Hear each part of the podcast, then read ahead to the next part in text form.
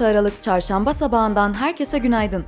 Yeni günde yepyeni bir Aposto 6.30 yayınında her çarşamba olduğu gibi bugün de ben Gizem'lesiniz.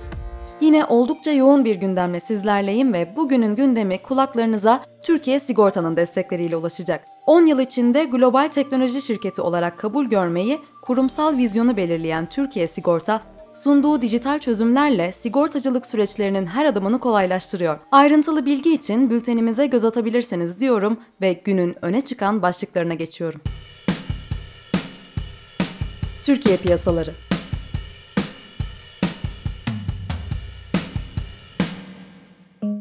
Hazine ve Maliye Bakanlığı'nın açıkladığı Kasım ayına ilişkin bütçe uygulama sonuçlarına göre bütçe gelirleri 109,7 milyar lira, bütçe giderleri ise 96,3 milyar lira olarak kayıtlara geçti. Ekim ayında 4,9 milyar lira açık veren merkezi yönetim bütçe dengesi, Kasım ayında 13,43 milyar lira fazla verirken 11 aylık bütçe açığı ise 132,1 milyar liraya geriledi. Uluslararası Kredi Derecelendirme Kuruluşu, Fitch'in Finansal Kurumlar Kıdemli Direktörü Lindsay Liddell, 2021'de Türkiye'nin para politikasındaki kredibilitenin yeniden inşasının zaman alacağını ve ülkedeki banka faaliyet ortamını da zorlu bir süreç beklediğini ifade etti. Ayrıca Liddell, kamu teşviklerinin azalması, yükselen TL faizi ve süresi dolacak olan kredi ertelemelerinden ötürü önümüzdeki yıl Türkiye'de varlık kalitesi ölçütlerinin zayıflayacağını tahmin ettiklerini ekledi. TÜİK verilerine göre tarım ürünleri üretici fiyat endeksi Kasım'da bir önceki aya göre %3,52, geçtiğimiz yılın aynı ayına kıyaslaysa %20,76 arttı. İşçi, işveren ve hükümet temsilcilerinden oluşan Asgari Ücret Tespit Komisyonu 2021'de geçerli olacak asgari ücreti belirleme görüşmeleri kapsamında ikinci kez toplandı. Toplantı sonrasında Türkiye İşveren Sendikaları Konfederasyonu, asgari ücret destekleri tüm işletmeleri kapsayacak şekilde devam etsin. Ücret üstündeki vergi ve prim yükleri uygun seviyeye çekilsin açıklamasında bulundu. Küresel piyasalar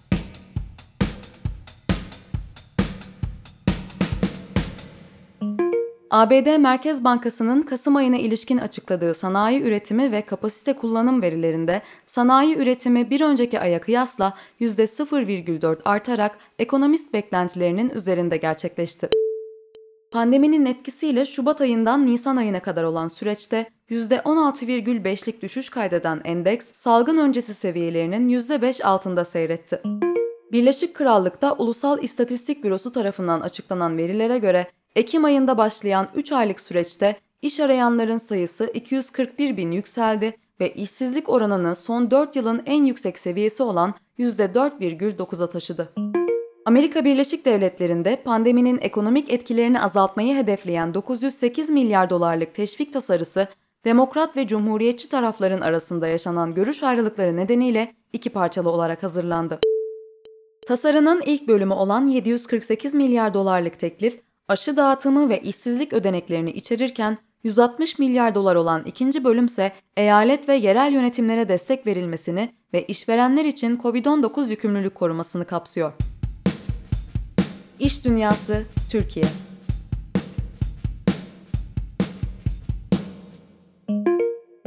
Ev aletleri üreticisi Arzum, halka arz edeceği hisselerin %74'ünü bireysel yatırımcılara, %75'ini yabancı kurumsal yatırımcılara ve %1'ini şirket çalışanlarına ayıracağını açıkladı. İki günlük talep toplama süreci yarın başlayacak olan arzda 206 ila 260 milyon lira arasında gelir elde edilmesi bekleniyor. Şirketin ortaklarından Mediterra Capital'ın yönetici ortağı Ahmet Faralyalı, Arzum'un halka arzından elde edecekleri geliri Türkiye'de 3 yeni şirket alımında kullanacaklarını söyledi. Sabancı Holding Enerji Grup Başkanı Kıvanç Zaimler, Aydın ve Çanakkale'de toplam 500 megawatt kapasiteli rüzgar enerjisi santralleri kuracaklarını ve 2023'te bu santrallerde üretime başlamayı planladıklarını açıkladı. Rüzgar enerjisine 4 yılda 450 milyon dolar yatırım yapacaklarını belirten zaimler, bu yatırımla toplam üretim kapasitesini 4150 megawatt'a çıkarmayı hedeflediklerini söyledi. İş Dünyası Dünya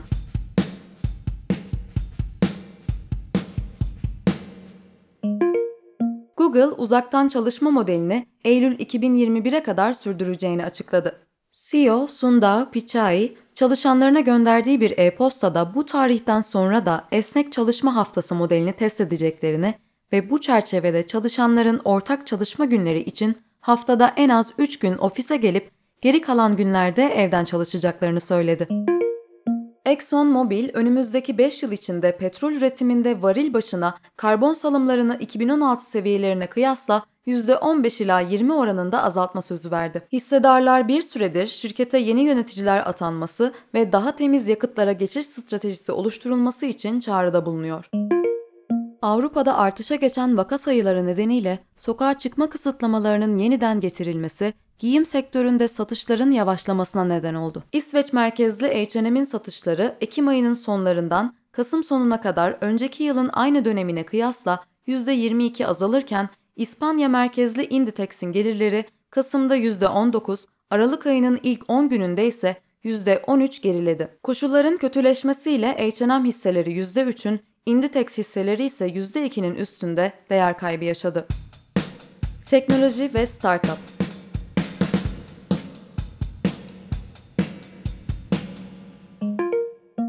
Aralarında Snap, Pinterest, Dropbox ve eBay'in de bulunduğu bir grup ABD merkezli teknoloji şirketi, telekomünikasyon yasasının 230. kısmının faydalarını savunmak için bir koalisyon kurduklarını açıkladı. Ülkede hem demokratlar hem de cumhuriyetçiler tarafından farklı nedenlerle eleştirilen maddeler, teknoloji şirketlerinin platformlarında üretilen içeriklerin sorumluluğundan muaf olmasını sağlıyor. Geçtiğimiz günlerde ABD Başkanı Donald Trump, Savunma Bakanlığı'nın 2021 bütçesi için verilen 740 milyar dolarlık teklifi bu maddeleri kaldırmayı öngören önlemler içermediği sürece onaylamayacağını söylemişti. Reddit, TikTok'un rakibi olan kısa video platformu Dubsmash'i satın aldı.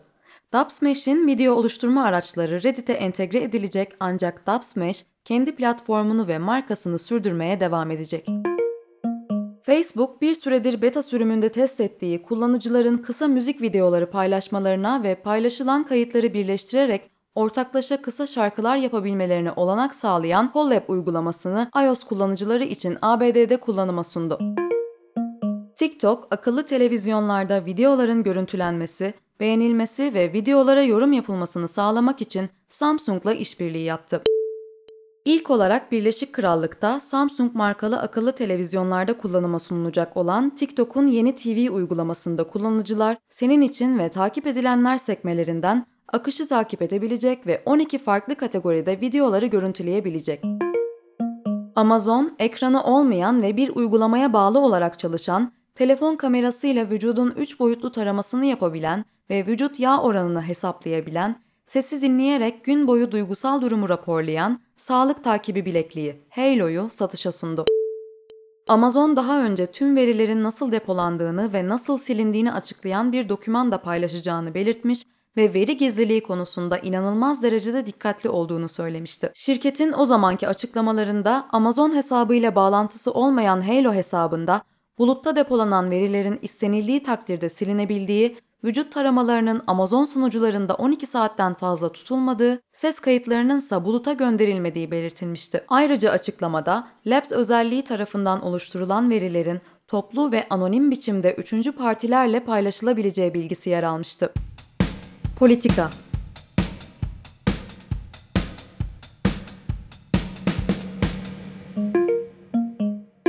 Nijerya'nın Katsina eyaletinde bir okuldan 300 çocuğun kaçırılması eylemi terör örgütü Boko Haram tarafından üstlenildi. Kaçırılan çocuklardan haber alınamazken radikal dinci örgüt batı tipi eğitime karşı oldukları için bu eylemi yaptıklarını açıkladı.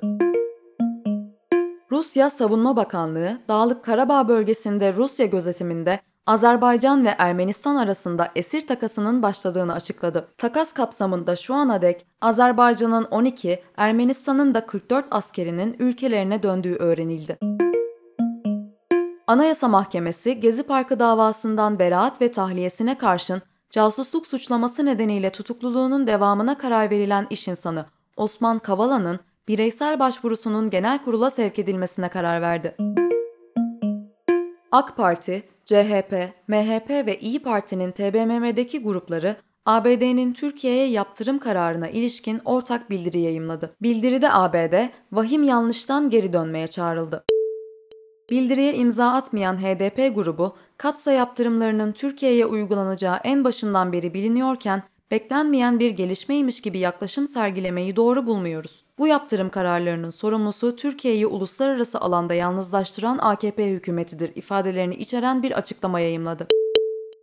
Milli Savunma Bakanı Hulusi Akar, bu yaptırım kararı ülkelerimiz arasındaki ittifakın tüm değerlerini sarsmıştır. Ancak ülkemizin ve asil milletimizin savunma ve güvenliğini sağlamaya yönelik çalışmalara azim ve kararlılıkla devam edilecektir açıklamasında bulundu.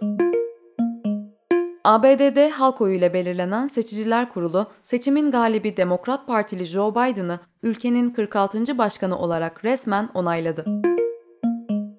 Birleşik Krallık merkezli haber ajansı Reuters, İstanbul Mezarlıklar Daire Başkanlığı'na dayandırdığı haberinde Kasım ayında İstanbul'da günde ortalama 400 insanın öldüğünü, bu sayının geçtiğimiz yılların neredeyse iki katı olduğunu iddia etti. Türkiye'de Covid-19 salgınının çok hızlı yayıldığı belirtilen haberde muhalefetin tam kapanma konusundaki çağrılarını sıklaştırdığı ifade edildi. Spor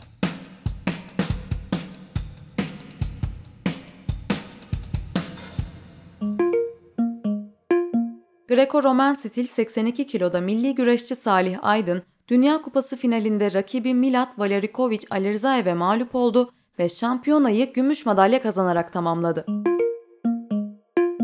Tek erkekler dünya sıralamasında 5. sırada bulunan Roger Federer, sezonun ilk Grand Slam'i olan Avustralya açıkta yer alamayabilir.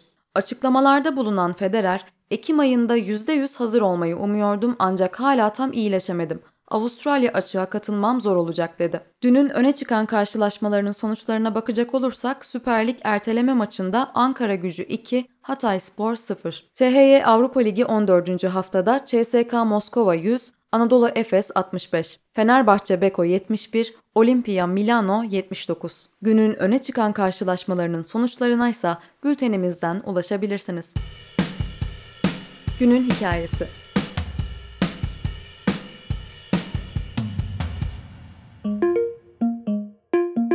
Bugünkü Aposto 6.30 yayınında Ahmet Emir Kocaağ tarafından kaleme alınmış Facebook davasının dünü, bugünü ve yarını başlıklı yazınında sizlere bir kısmını aktarmak istiyorum. ABD'de Federal Ticaret Komisyonu ile toplam 48 eyalet ve bölge hükümeti Facebook'a tekelleşme yoluyla antitrust yasasını ihlal ettiği gerekçesiyle iki ayrı dava açtı. Davalarda Facebook'un pazardaki hakimiyetini büyütmek ve korumak için rakiplerini yasa dışı ve yağmacı bir şekilde satın aldığı iddia ediliyor. Teknoloji şirketlerini yakından takip edenler Facebook'un yıllardır izlediği agresif genişleme politikasına aşinadır. Şirket 2012'de Instagram'ı 1 milyar dolar karşılığında satın almış 2014'te ise WhatsApp'ı 19 milyar dolara bünyesine katarak genişlemesini hızla sürdürmüştü. Diğer yandan 2013'te önemli rakiplerinden Snapchat'ı satın almak için 3 milyar dolarlık bir girişimde bulunan Facebook, Şirketin bu teklifi reddetmesinin ardından Snapchat'in temel özelliklerine benzer özellikleri kendi uygulamalarında kullanmaya başlamıştı. Bu agresif strateji sayesinde Facebook,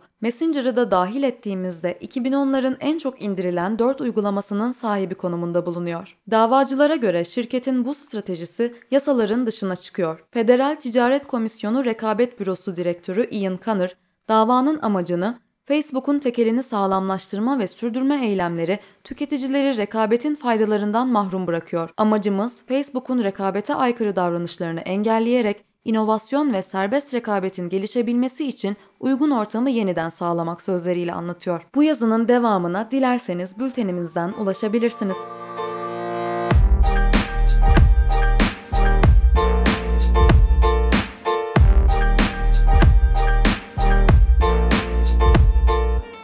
Yine bir çarşamba sabahında kulaklarınıza ulaşan sesin sahibi ben Gizem'le Aposto 6.30 yayınındaydınız. Cuma günü tekrar bu adreste buluşuncaya dek hoşçakalın, keyifli günler diliyorum.